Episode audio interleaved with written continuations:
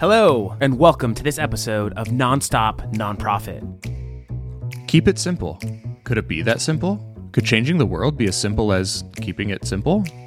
When Bill Lutz says it, it seems obvious. Bill is the executive director of New Path and coach and president of Pinnacle Strategies, and he's got an amazingly focused view when it comes to nonprofit leadership and fundraising. But his advice to keep it simple isn't as simple as it sounds.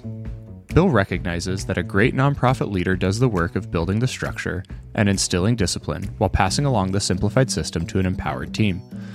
An illusion. That's what keeping it simple is. Even when they simplify, those same great nonprofit leaders continue learning. Speaking of learning, listen in as Bill explains how nonprofit leadership is both like baseball and poker, as he illustrates the value of preparing for future donors and delivers the most valuable and simple advice of all.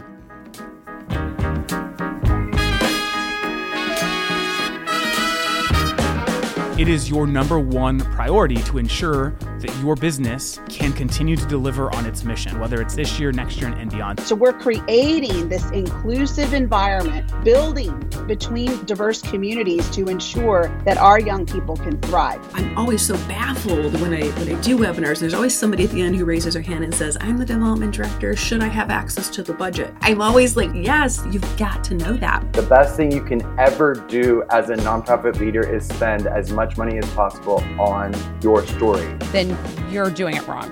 Okay. That is unacceptable and that is not the way to run a board. The best thing that we can do is just raise as much money as possible and then give it to the people around the world. If you're going to be sustainable, you have to have a multi channel strategy to reach all of these different generations of donors however they want to be reached. One of the principal values that we carry as an organization is to lift grace over guilt. And we believe that grace is the greatest agent for change that anyone can ever experience. We all need each other in terms of other nonprofits working together to solve things. The more nonprofits can give their donor base that experience of the impact that's being made on the ground level, there's nothing else that you have to give someone.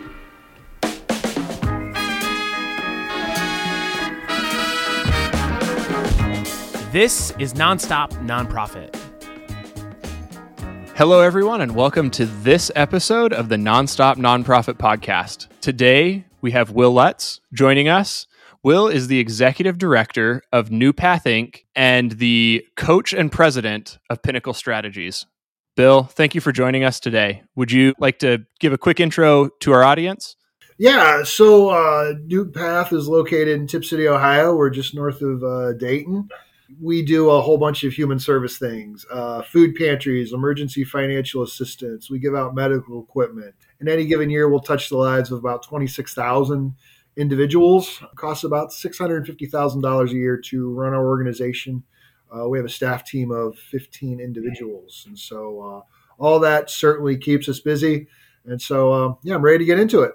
Sounds great. Well again thank you for joining us today. Bill you and i actually first got introduced, I think just through a LinkedIn thread. We were one of someone from Funraise had a topic uh, and you happened to cross it, commented, and I saw your comment. I was like, wow, this guy really has a good perspective on fundraising. So we had a chance to to connect after that, and I thought, you know, man, if I took so much away just from the first time we got to chat, I thought it would be great to have you on and share some of that wisdom and experience with our with our podcast audience and with the people who listen in. And so, thank you again for joining us today. Uh, I always like to start. It's such an interesting question, and and everyone has a different answer, even though I ask it the same way every with everyone we talk to. But can you just give us a little bit of your background? What got you started in the nonprofit sector? And I mean, you've been in the nonprofit sector in different leadership capacities for almost a decade now. So I'm thinking the things that have kept you probably are different than what first brought you into the sector. So if you could, you know, tell us how you got started, what's kept you so long, and now you're also doing coaching and consulting with other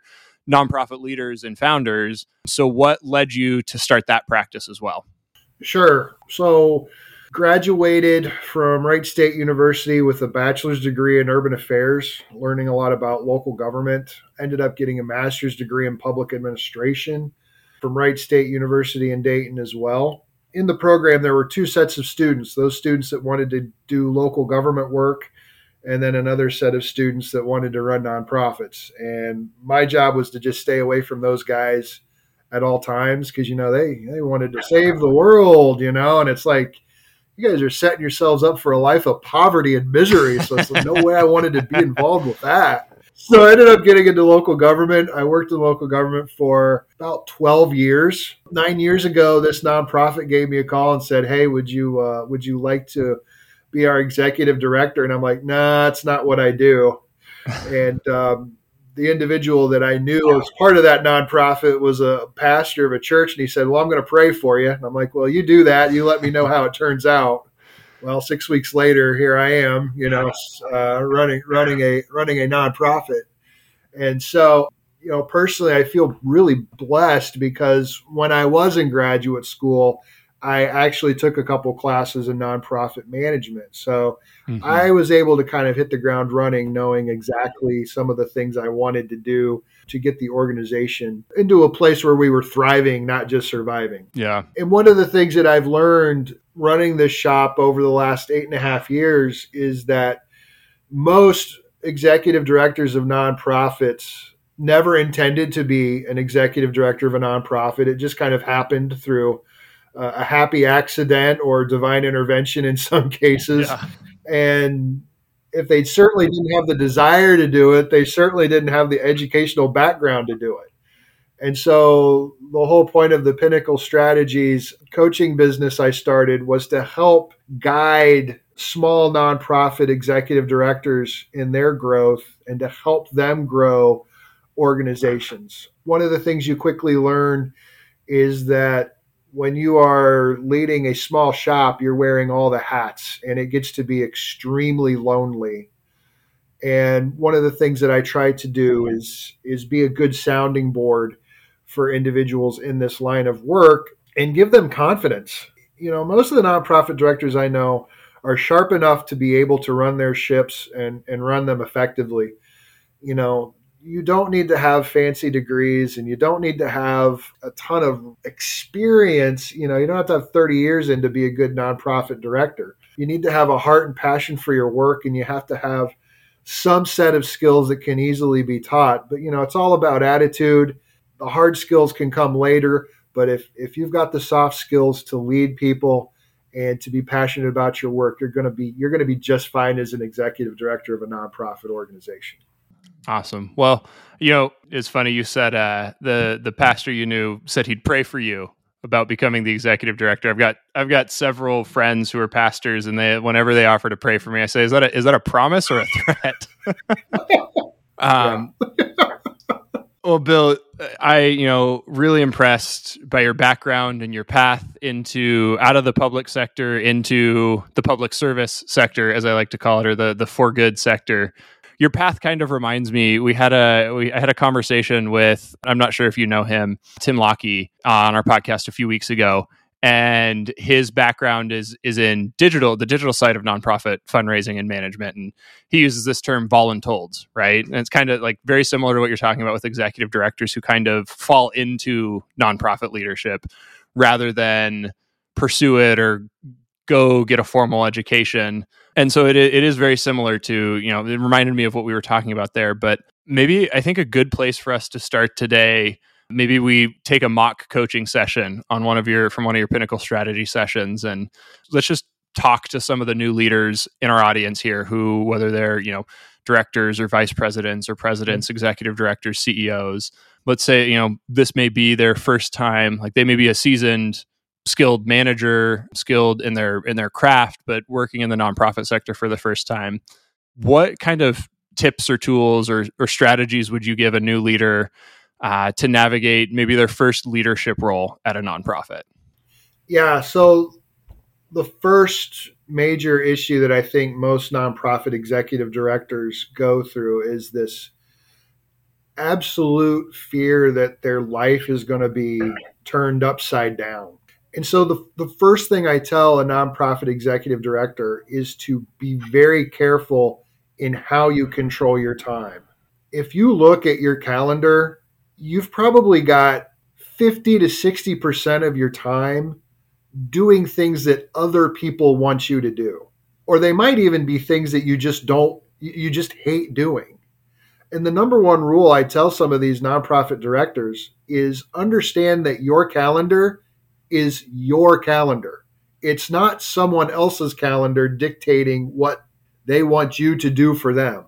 And so I say that because it's like in this line of work, if you don't take intentional time to take care of yourself, and that means exercise, that means professional development, that means de stressing, those types of things, you are going to experience burnout and you're going to experience that burnout very quick.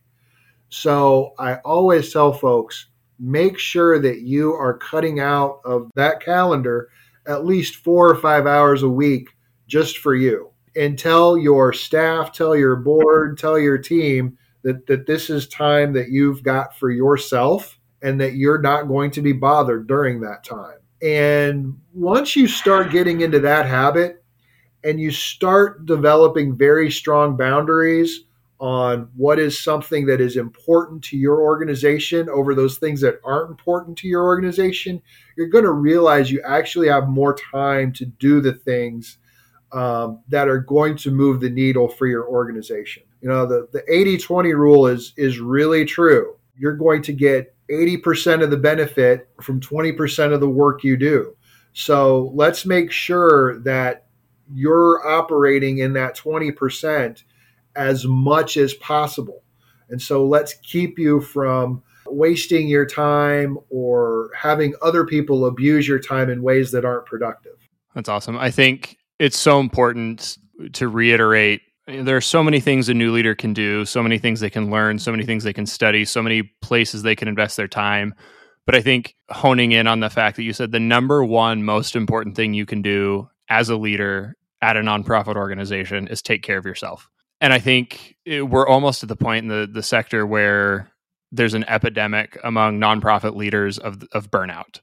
And it, it really it, it comes down to the fact that the leader feels like they have to take on more do more spend more hours answer every email respond to every phone call message text. But it's it's almost the exact opposite to make an effective leader now is you need to focus on doing less so that you can do more of the valuable things to become the most effective leader possible that 80-20 rule where 80% of your impact comes from 20% of your effort. But if 100% of your day is taken up doing things for other people that are low value. Well, yeah, I mean it's you're absolutely right, David. And you know, think about this as like um like a professional golfer. You know, I mean, do you really think having them hit an extra 100 balls on the practice range is going to make them that better of a golfer? I don't. I mean, they know how to hit the ball. Right. um, they know the mechanics of that, you know.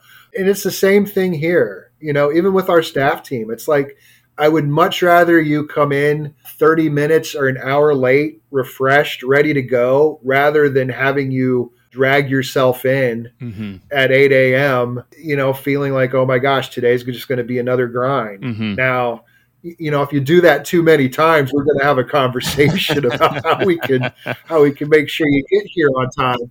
But it goes to the point. It's like when you can present yourself as the best version of who you are, you're going to do a better job. Mm-hmm. And one of the things that, like you said, it's an epidemic in this sector, in this uh, economy. We have a lot of martyrs. We have a lot of people who just want to do all the things and tell everybody how busy they are. And they feel like if they're more run down, somehow that gets some extra gold stars. And it doesn't, you know? Mm-hmm. Pace yourself you know do those things you know you're good at and if there's things in your organization that you aren't good at that you can find a board member or a staff member to do give them the authority to do it and let them run with it yeah such good advice now let's turn the view a little bit as we talked about how to prevent burnout as a leader how can a leader outside of modeling the proper behavior how can a leader help prevent burnout from their staff and their team? You have to be able to communicate your expectations extremely well. And with that, you have to realize that you're going to make communication mistakes sometimes, and you have to own those mistakes. I have a group of people that I know will bend over backwards for me, but I don't expect them to do that. And they know that. Mm. But by the same token, I'm very clear on what I expect. And if the expectation's not clear in those cases where it does happen, it's on me. It's not their fault. They didn't, you know, check that box to make sure it had the right month on it if I mm-hmm. wasn't clear that the month had to be put on the box. I mean, it, it's one of those things. And so I have to check myself constantly to make sure that my direction is clear. And then also, if something didn't turn out the way I wanted it to turn out, where do I have to take responsibility for that? Mm-hmm. You know? And we have a lot of grace around here. You know, I mean, let's let's face it. The nonprofit world, especially with some of our staff members, especially in the human service world, we're not paying a lot of money for the mm-hmm. folks that we get. And we all know that some of the folks that we get could make more money doing something else, being somewhere else. Mm-hmm.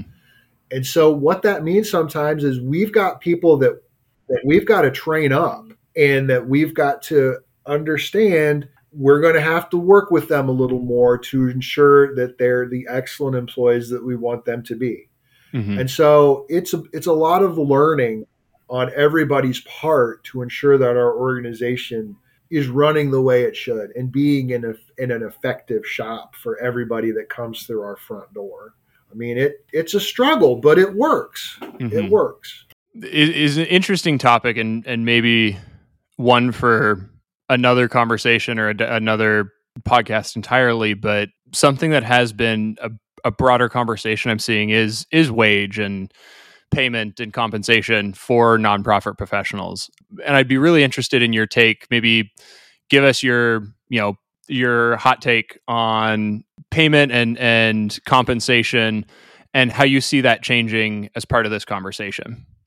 With many of the positions I have, if you are here working for me for 5 or 6 years, you're not growing and if I'm having you stick around here for five or six years, I'm not doing my job. Mm-hmm. The saddest day of my job was also one of the happiest days of my job when we hired a young lady to um, run one of our food pantries. And she worked for us for three years. And during this three years, she had gone through a divorce. She had a baby. There were a lot of things in her life that could have really broken her down. Mm-hmm. But she stayed with us in fact, she told me, she said, you know, this job is the only stable thing in my life.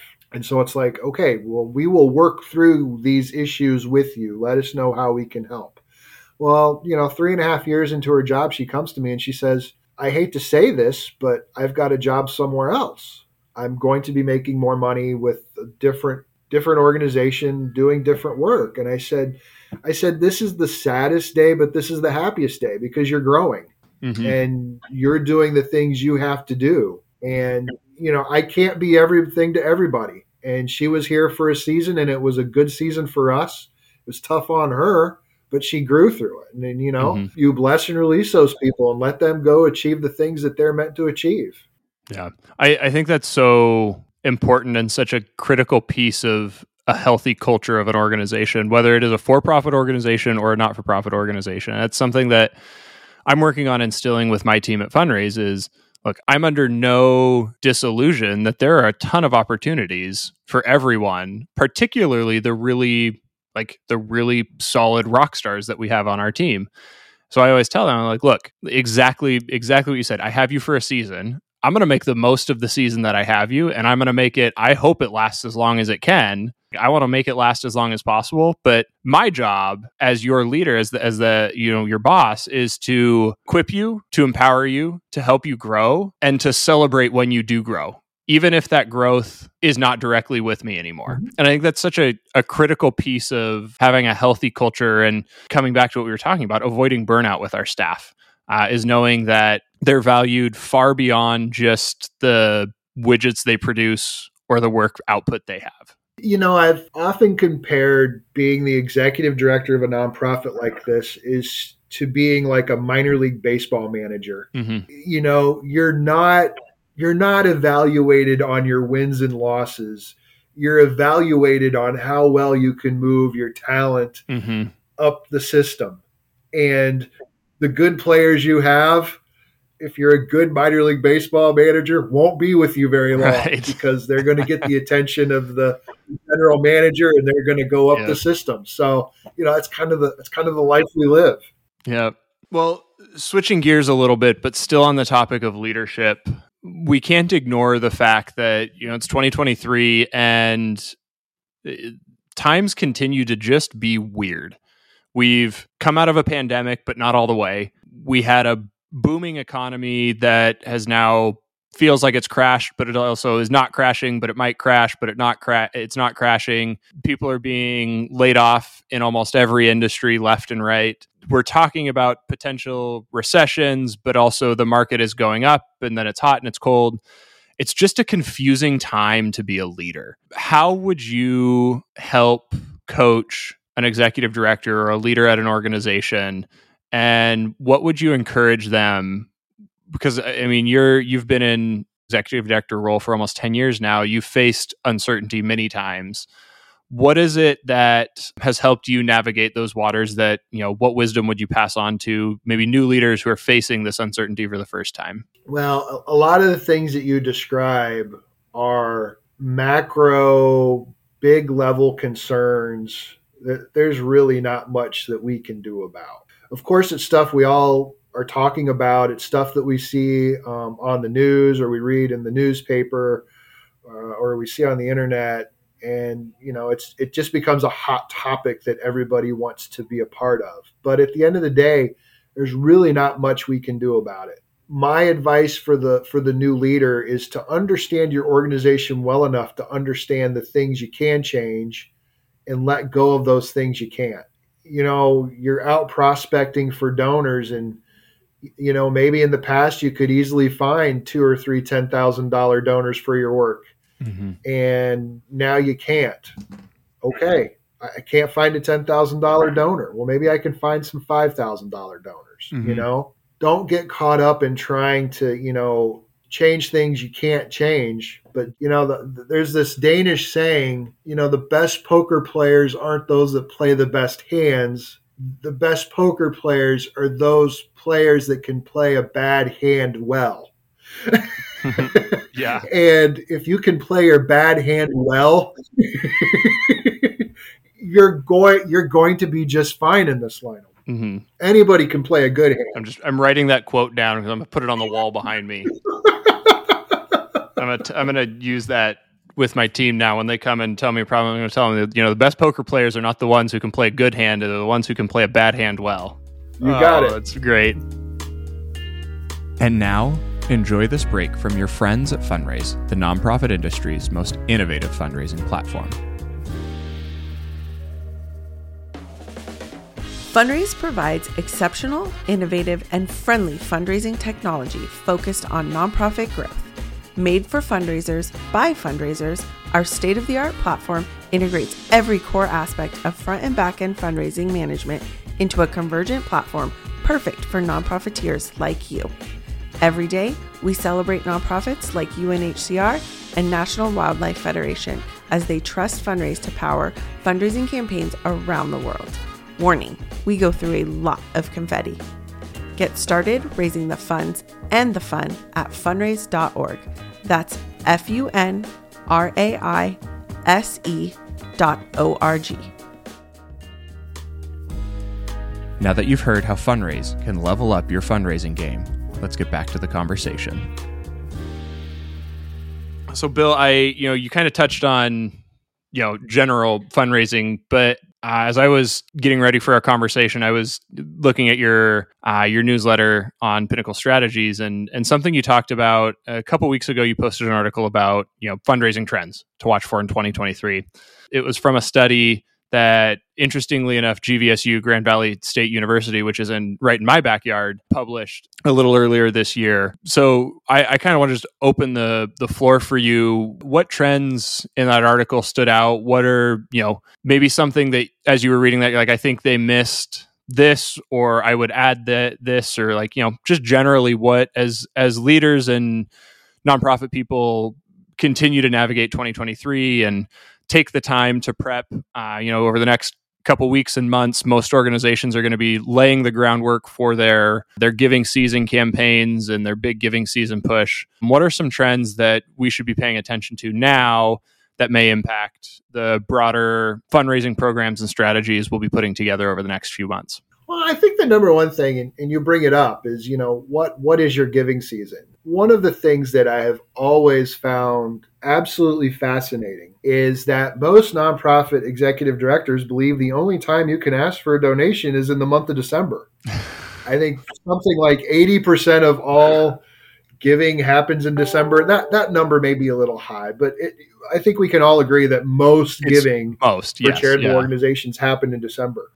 Yeah, so it's like what I tell folks is you're not getting because you're not asking. Right. How many of us have like a an annual campaign in June or July, and and why not? Oh, right. well, everybody's out of town. Everybody's everybody's doing things like that. Well, well, first of all, you think about think about May and June. People start getting their income tax refunds. Mm-hmm. You know, so they got a few extra shekels in the pocket. That may not be a bad time to do it and if nobody else is asking during that time, go ahead and make the ask. Yes, absolutely. you know, how many times do we go home in middle of December? Like there's 25 different requests for uh, solicitations for money in our mailbox, and you know we just end up throwing them all away. Yep. You know, be a little different, do something a little different. Yeah, I always, you know, when I'm talking with with fundraisers, I always say, look, if Target can have a sale, you can ask for a gift right? You don't have to have a very, you don't, it doesn't have to be December. It doesn't have to be the holidays. It doesn't have to be year end. It doesn't have to be Giving Tuesday. If Target can have a random day of the year sale, and I know every single one because my wife gets all of the notifications, if Target can have a random sale on a random day, you can ask for a gift in the middle of May.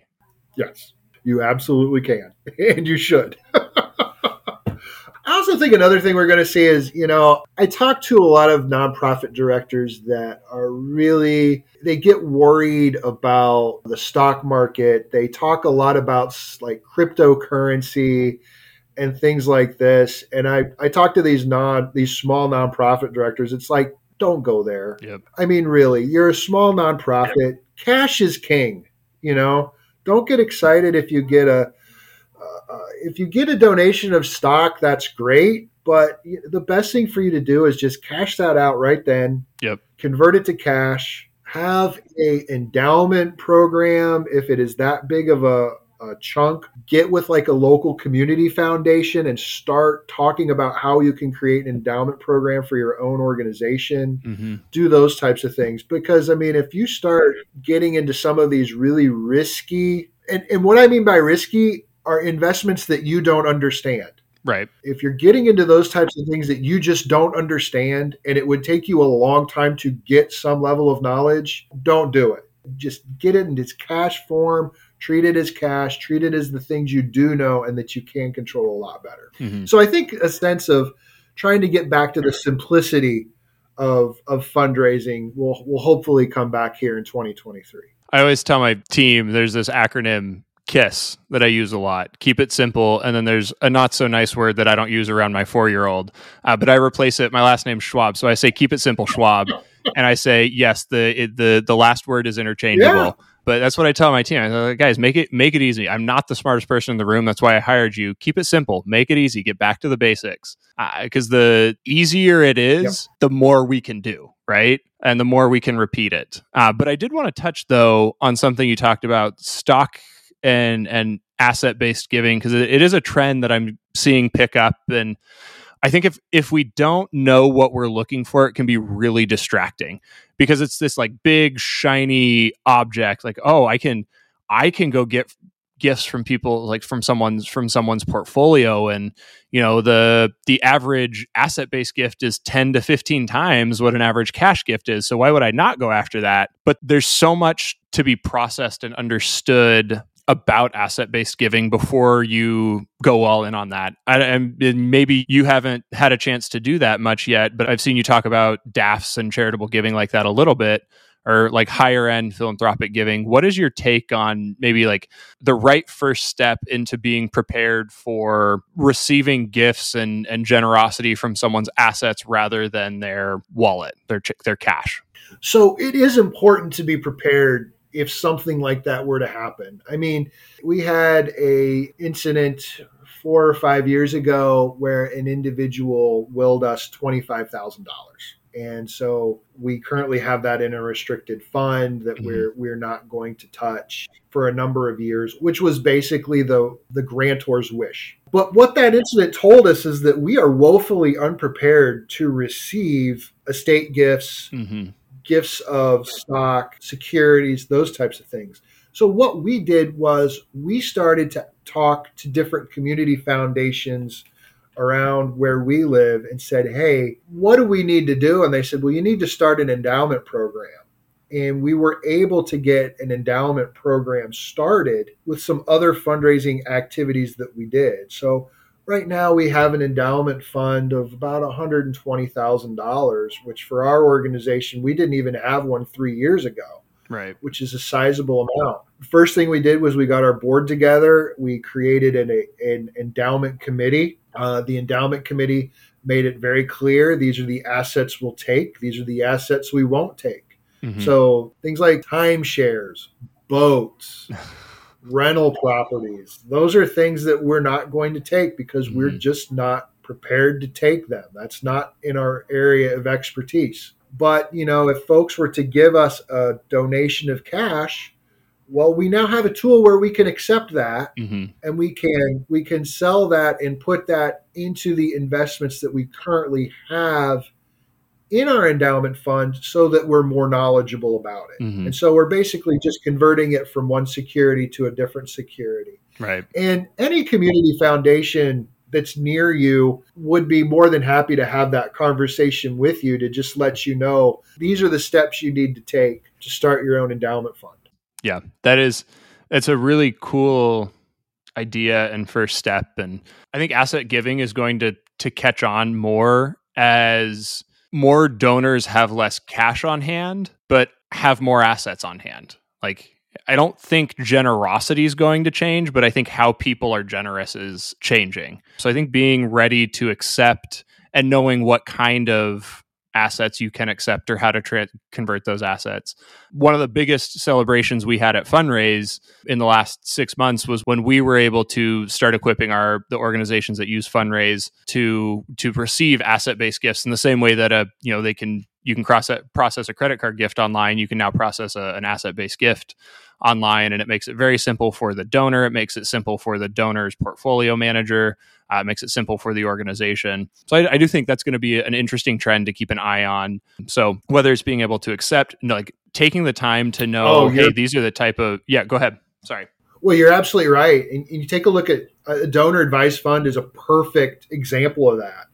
You know, 15, 20 years ago, donor advice funds were really just kind of the tools that ultra wealthy individuals mm-hmm. would use to make gifts. And now you can go to a place like Fidelity Charitable and start one for literally nothing and use that as your tool to do philanthropic giving. And you can sock money away in it and then end up earning some return on that to further your philanthropic dollar and further your philanthropic giving. As those tools become more and more accessible for middle income and even lower income givers, we're going to see more giving through those types of tools. Mm-hmm. Bill, this has been a a great conversation so far. A lot of really important things for leaders to pay attention to, fundraisers to pay attention to. But I think we can't have a conversation about trends and strategies without also talking ha- about how to filter these trends, filter these strategies through the lens of staying true to who you are, who you are as a leader, who you are as an organization. I know you and I had a really interesting conversation offline about the ethics behind fundraising and and creating fundraising appeals and some of the different strategies and tactics fundraisers can pull and levers they can pull. So, you know, I guess my question to you here is if we're thinking about, you know, asset based giving and creating bandwidth to refresh yourself as a leader, all uh, all of these things we talked about, there's a lot for someone to think about like i want to start that now. I want to go do this. I want to go start an endowment. I want to get ready to to take asset based gifts. I want to tell all of my donors to set up a daf i want to carve out three hours a day for myself to to meditate and exercise and do all these things and have me time like but not everything we've talked about is true and applicable 100% to every single person listening. So let's spend and maybe round out our time talking about how can we make sure that the things that we choose to do are true uh, to who we are as leaders, true to who we are as fundraisers, true to our, our organization.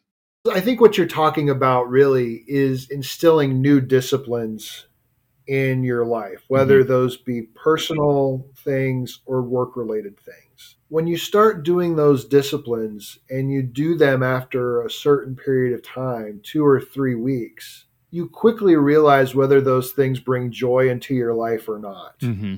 And if it's not bringing you joy and it's not furthering you, why would you continue to do it? Are, are you just doing it because you think it's what all the other cool kids are doing?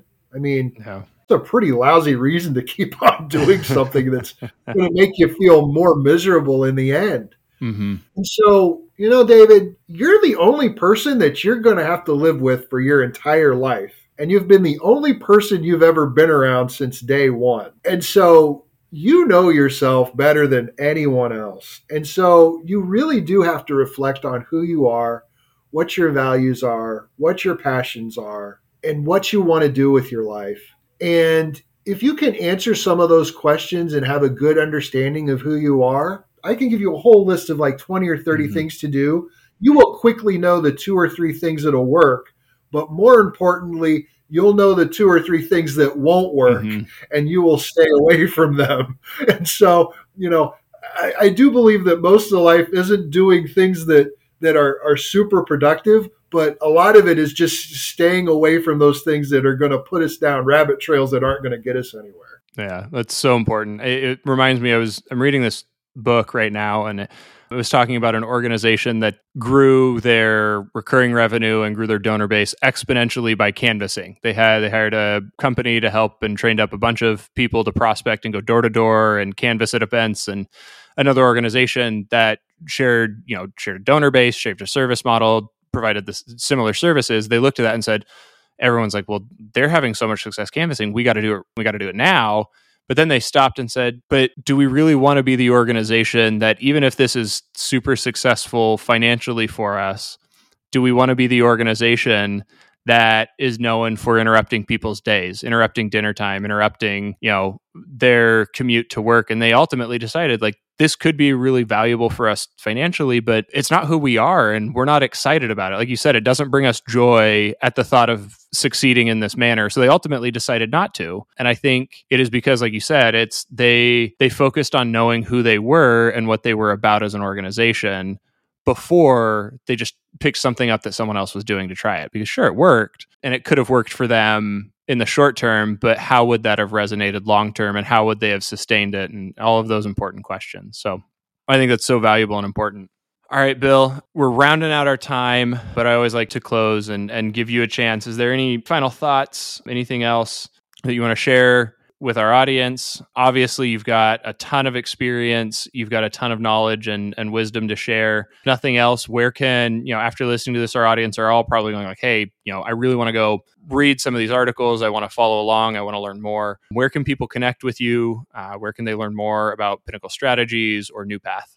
Sure. You can check New Path out at New Path Serves, uh, which is S E R V E S dot O R G. You can check out Pinnacle Strategies on Substack and we're also very active on LinkedIn. So, you know, those are two areas where uh, folks can find us pretty easily. You know, the thing that I will say is that for every nonprofit director listening, or basically for any nonprofit employee listening, never shortchange the work you're doing. There are not enough people in this world that are taking responsibility for the things that need to be taken care of and you have stepped up to the plate and you've taken on a very large burden. And I know there are days where it feels like it's a grind and it's hard, but you are being seen. People are benefiting from the work you are doing, and you are making this world a better place. And it may not it may not feel like that today, but it will feel like that soon.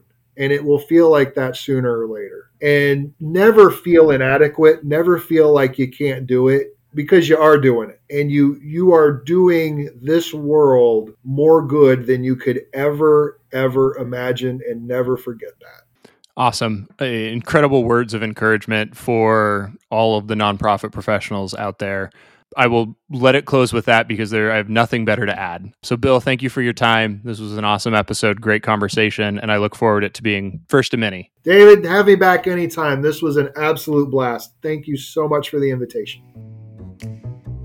Thanks for listening to this episode of Nonstop Nonprofit.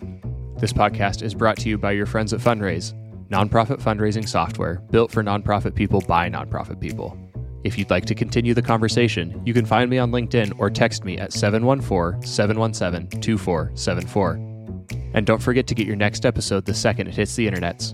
Find us on your favorite podcast streaming service, hit that follow button, and leave us a review to help us reach more nonprofit people like you.